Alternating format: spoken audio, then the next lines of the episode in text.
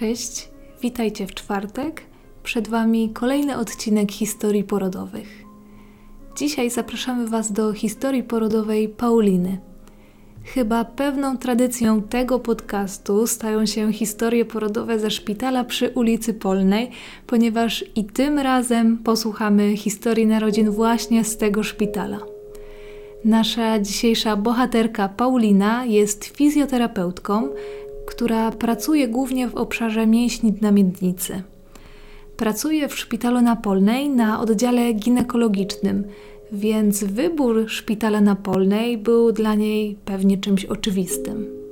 Paulina postanowiła opowiedzieć na forum o przebiegu swojej ciąży i o porodzie, ze względu na to, że sama poleca swoim ciężarnym pacjentkom otaczać się dobrymi historiami porodowymi. Kiedy była w ciąży, tak samo jak wy, w każdy czwartek czekała na kolejną historię porodową. Paulina przyznaje, że często słyszała, że skoro jest medyczką, to na pewno wszystko już wie, a poród przebiegnie u niej jak po maśle. Fajnie by było. Paulina przyznaje, że na salę porodową weszła jako kobieta rodząca, tak samo jak każda inna z nas. Bywa, że nadmiar wiedzy wcale nie ułatwia takich spraw. Paulina przyznaje, że miała bardzo wysokie oczekiwania.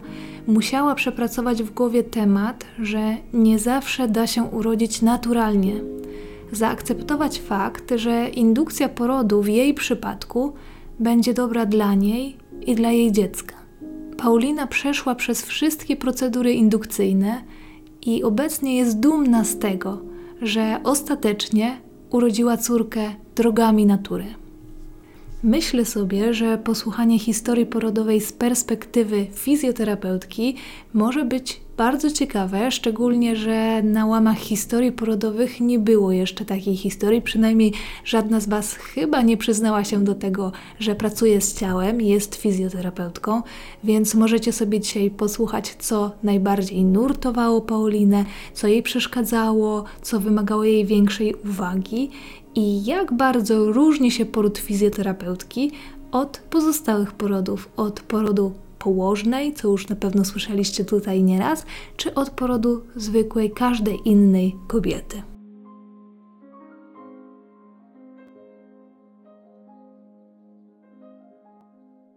Hej, tu Paulina, jestem mamą trzytygodniowej Wiktorii. Zachęcam Cię do śledzenia podcastu Historie Porodowe. W tym tygodniu będziesz mogła usłyszeć moją własną historię spisywaną na gorąco. W tym odcinku opowiem Ci, jak przebiegała moja ciąża i co robiłam, żeby jak najlepiej przygotować się do porodu. Zapraszam.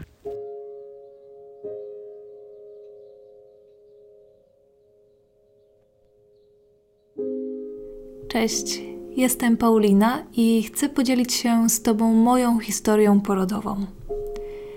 Jak dziś pamiętam dzień, w którym zobaczyłam dwie kreski na teście ciążowym.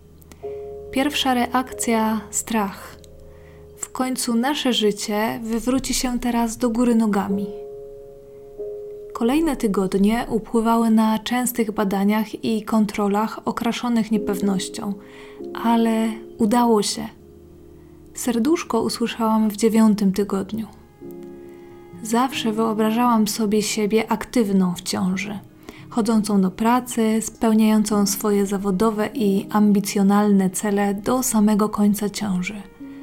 Musiałam zrezygnować z wielu planów, kursów, pracy w szpitalu i gabinecie. Pierwszy trymestr był czasem akceptacji mojego nowego ciążowego stanu, zmieniającym się nastawieniem i ogromnymi zmianami fizycznymi.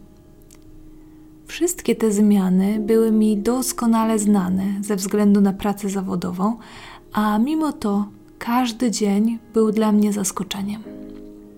Zajmuję się fizjoterapią kobiet w szpitalu na Polnej. Jak trudno było pogodzić się, odpuścić i nauczyć się od nowa, jak życiowo zwolnić tempo. Teraz rozumiem, jak bardzo tego potrzebowałam, jak bardzo stan ciąży jest angażujący w praktyce dla całego organizmu i umysłu. Żyjemy obecnie w czasach ciągłego biegu i pośpiechu. W czasach, kiedy o wypiciu szklanki wody czy ruszeniu się z kanapy musi przypominać nam elektronika, bo sami nauczyliśmy się zagłuszać potrzeby płynące z naszego ciała. Przyszła mamo, jeśli boisz się zwolnić, bo coś ci ucieknie, umknie pomiędzy palcami, to nie bój się. Ta szansa, jeśli tylko będziesz chciała, wróci. A czas poświęcony w trakcie ciąży na połączenie się ze swoim ciałem, odnalezienie spokoju i wytworzenie pierwszej więzi z istotą w Twoim brzuchu już nie.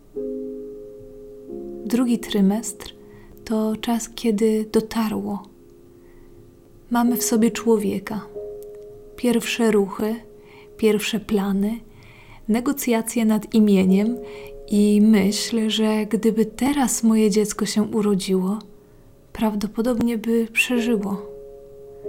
Doświadczyłam też pierwszy raz strachu o zdrowie tego małego człowieka i czy zdołam donosić ciążę ze względu na przewlekłą infekcję, która nie odpowiadała na antybiotyki przez kilka miesięcy. Największą wartością było dla mnie wtedy wsparcie płynące od męża. Jesteśmy trochę swoimi przeciwieństwami. Kiedy ja wykorzystywałam całe swoje pokłady lęku i strachu, on odpowiadał całkowitym spokojem i pewnością siebie o to, że wszystko będzie dobrze. I tak też było. Trzeci trymestr to oswojenie. To w tym czasie zaczęła owocować aktywność fizyczna, mentalne i emocjonalne przygotowanie na narodziny naszej córki. Jazda na rowerze, spacery, yoga, ćwiczenia siłowe, basen, masaż krocza, aktywność seksualna, przygotowanie ciała z fizjoterapeutką uroginekologiczną. To pomagało mi utrzymać sprawność do samego końca ciąży. I choć końcówka ciąży nie jest łatwa, to nie wyobrażam sobie, jak moje ciało adaptowałoby się, gdyby nie regularny ruch. Oprócz tego zaczęłam głębiej praktykować medytację. Otaczałam się pozytywnymi historiami porodowymi właśnie z tego podcastu. Dzięki temu w trzeci trymestr weszłam z otwartą głową, pełną spokoju o pomyślny przebieg ciąży i zbliżający się poród. Poród. Kiedy to się nareszcie zacznie? Byłam zmęczona oczekiwaniami. Dbałam o siebie ze zdwojoną siłą. Wiedziałam, że będę potrzebowała sporo energii podczas rodzenia. W czterdziestym tygodniu ciąży brzuch opadł już naprawdę nisko. W toalecie byłam non-stop i ogarnęła mnie fala zmiennych nastrojów. Byłam pod opieką położnej i lekarza. Rozwarcie 1 cm. Szyjka skracała się wieki. Miałam wrażenie, że w ciąży jestem od zawsze, a poród nie nadejdzie nigdy. Ale nadszedł. W piątek wieczór poczułam zmęczenie i położyłam się do sypialni. Czułam dyskomfort i napięcie w brzuchu. Nie mogłam zasnąć. Około drugiej pomyślałam, że może pomierzę czas pomiędzy bólami, może to to. Chyba tak. Przerwa pomiędzy jednym skurczem a drugim wynosiła 20 minut, 15 minut, 37 minut i tak całą noc. Pojawiły się też plamienie. Czekałam, aż skurcze staną się bardziej regularne i intensywne. Wstałam, zaczęłam chodzić, kręciłam i podwijałam miednicą na piłce i na stojąco. Słuchałam afirmacji porodowych dla rozluźnienia. Skurcze zdawały się wzmagać na sile. Pomyślałam, to chyba dziś. W międzyczasie przygotowałam się do wyjścia. Wzięłam prysznic i wmusiłam chleb z masłem, żeby nie wychodzić na pusty żołądek.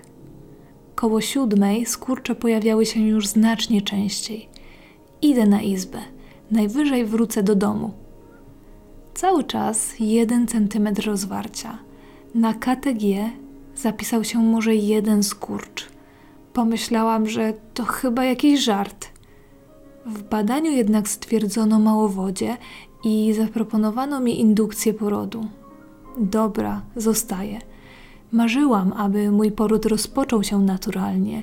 Piłam zioła dobrane indywidualnie przez położną, które miały za zadanie przygotować szyjkę do porodu. Pożerałam ananasy, chodziłam po schodach, szorowałam fugi, ale maluszka nie pchała się na świat. Skierowano mnie na oddział. O czternastej założono mi cewnik foleja. Im bardziej skurcze wzmagały się na sile, tym większy dyskomfort w kroczu czułam. Ale wiedziałam, że to dobra droga do urodzenia. Przyszedł mąż. Razem pracowaliśmy nad rozwarciem, aż balonik wypadnie samoistnie. Chodziłam, kucałam, kołysałam biodrami, otwierałam miednicę, odpoczywałam na piłce. Staraliśmy się wytworzyć naturalną oksytocynę. Było dużo czułości i bliskości. Zadziałało. Około osiemnastej byłam już na porodówce z sześcioma centymetrami rozwarcia. Kolejne godziny, a my dalej pracujemy, już tylko na stojąco. Potem godzina pod prysznicem. W ciąży mąż dbał o mój komfort. Kilka razy pytał mnie, czy pomóc mi w założeniu lub ściągnięciu butów. Odpowiadałam mu wtedy, że przecież nie jestem chora i sama sobie poradzę. Kiedy wchodziliśmy pod prysznic, zażartowałam, że teraz jest ten moment, kiedy może mi ściągnąć skarpetki. Rozwarcie dalej takie samo. Skurcze były już na tyle intensywne, że zapytałam położną o środek przeciwbólowy. Myślałam o gazie wziewnym. Położna dorodziła, że sprawdzi się coś bardziej silniejszego. Zaufałam jej i zgodziłam się na lek narkotyczny. Miałam poczucie, że źle rozplanowałam siły. Brakło mi energii. Mam coraz mniej czasu. Muszę dzisiaj urodzić. Środek przeciwbólowy sprawił, że było trochę bardziej znośnie, ale mój kontakt ze światem stał się znacznie trudniejszy i ograniczony. Starałam się pozostać na ziemi, ale nie wszystko rozumiałam. Przebito pęcherz płodowy, następnie zdecydowano o podłączeniu oksytocyny. Położna spytała, jak chce rodzić. Mąż przypomniał, że na czworaka. Nie czułam się stabilnie, żeby wejść w taką pozycję. Poprosiłam, aby położna ustawiła łóżko bardziej pionowo. Tak czułam się bezpiecznie. Szkoda, że zapomniałam o krzesełku porodowym. Widziałam, że zebrało się przede mną całkiem sporo ludzi. Widziałam też rozpakowywane narzędzia. O nie, pomyślałam, trzeba się ogarnąć. Nie pamiętam, co się wtedy działo.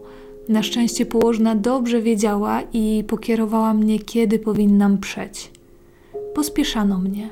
Nie mamy zbyt dużo czasu. Mała traciła tętno. Po chwili ogromnego wysiłku wyłoniła się główka. Dotknęłam jej i pomyślałam, jaka cieplutka. Moment później i była już po drugiej stronie. Całkowita cisza. Płacz. Miałam wrażenie, że cały świat odetchnął z ulgą. Położyli mi ją na brzuch. Najpiękniejsze uczucie, jakiego doznałam. Trudno je opisać. Udało nam się. Jesteśmy już we trójkę razem. Poczekaliśmy, aż pępowina przestanie tętnić, aby mąż mógł ją przeciąć. Wtedy spojrzałam na niego.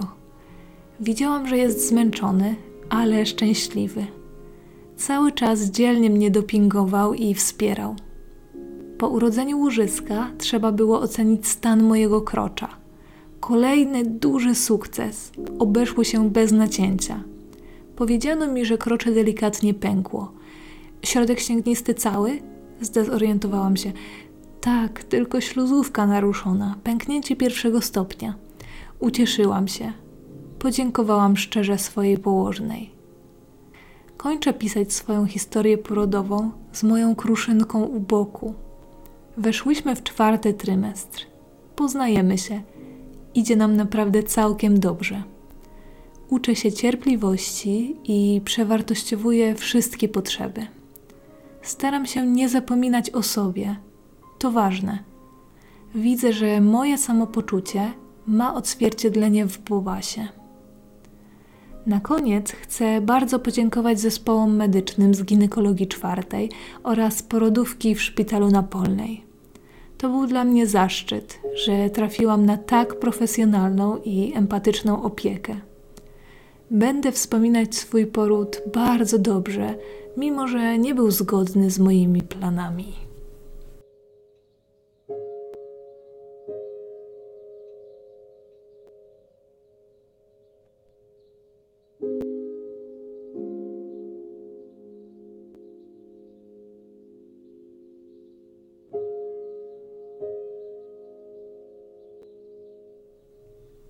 Dziękujemy za wysłuchanie kolejnego odcinka historii porodowych.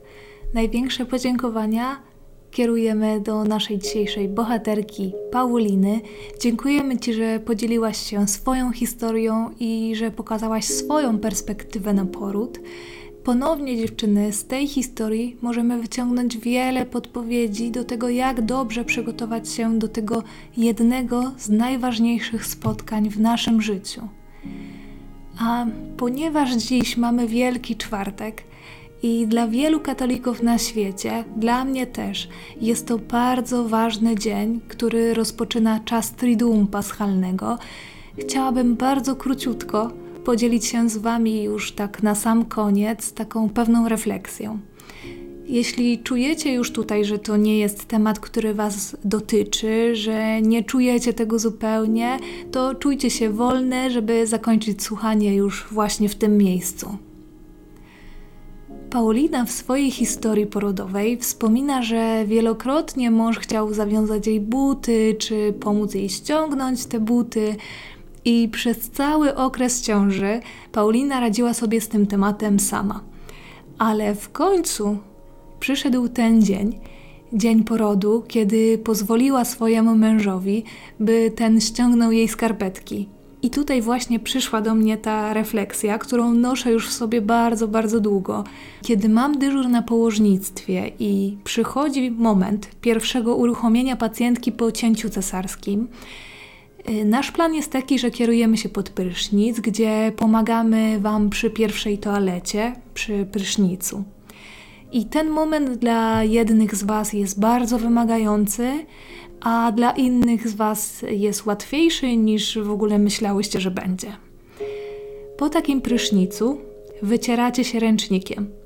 Z tym, że przez ranę, świeżą ranę po cięciu cesarskim, nie macie możliwości, by się schylić i wytrzeć stopy Normalnie nie zwracamy zupełnie uwagi na takie rzeczy, a teraz jesteśmy naprawdę bardzo ograniczone w swoich ruchach. Wtedy uprzedzam i mówię, że teraz wytrę tobie stopy. Podniesienie tej jednej stopy do góry bardzo często też jest nie lada wysiłkiem. Najpierw wycieramy jedną stopę, następnie wycieramy drugą. I tutaj bardzo często spotykam się z takim oporem z waszej strony. E, niech pani tego nie robi, przyjedzie mąż, to mi te stopy wytrze, albo na siłę próbujecie sobie jakoś same podołać tym zadaniem, chociaż widzę, że to jest dla was bardzo bolesne. Część z was na przykład w tym miejscu robi się czerwona na twarzy i bardzo zawstydzona. Część żartuje, że chyba się mocno zdążyły zestarzeć, skoro nie są w stanie same wytrzeć sobie swoich stóp. Reakcje tutaj są bardzo różne, ale w większości wszystkie jesteśmy mocno zdziwione, kiedy ktoś obcy próbuje nam obmyć stopy, albo kiedy ktoś po prostu zniża się do tych naszych stóp. I wiecie co, to jest właśnie pamiątka wieczerzy pańskiej. To jest moment umycia stóp. I wiecie co, z własnej perspektywy ja przekonałam się, że to nie jest problem, żeby obmyć komuś te stopy. Z tym jest jakoś łatwiej, ale tak jak nasza bohaterka Paulina, problem jest, kiedy mamy komuś pozwolić na to, żeby on dotknął, żeby obmył nasze stopy, żeby klęknął do tych naszych stóp. I wiecie co, z taką refleksją chciałabym Was dzisiaj tutaj zostawić. Chciałabym życzyć sobie i Wam, byśmy pozwoliły obmyć swoje stopy. żebyśmy nie bały się przyjąć tej miłości, żebyśmy wiedziały, że jesteśmy godne, żeby ją przyjąć. Życzę Wam wszystkim cudownych i błogosławionych świąt Wielkiej Nocy i do usłyszenia w kolejny czwartek.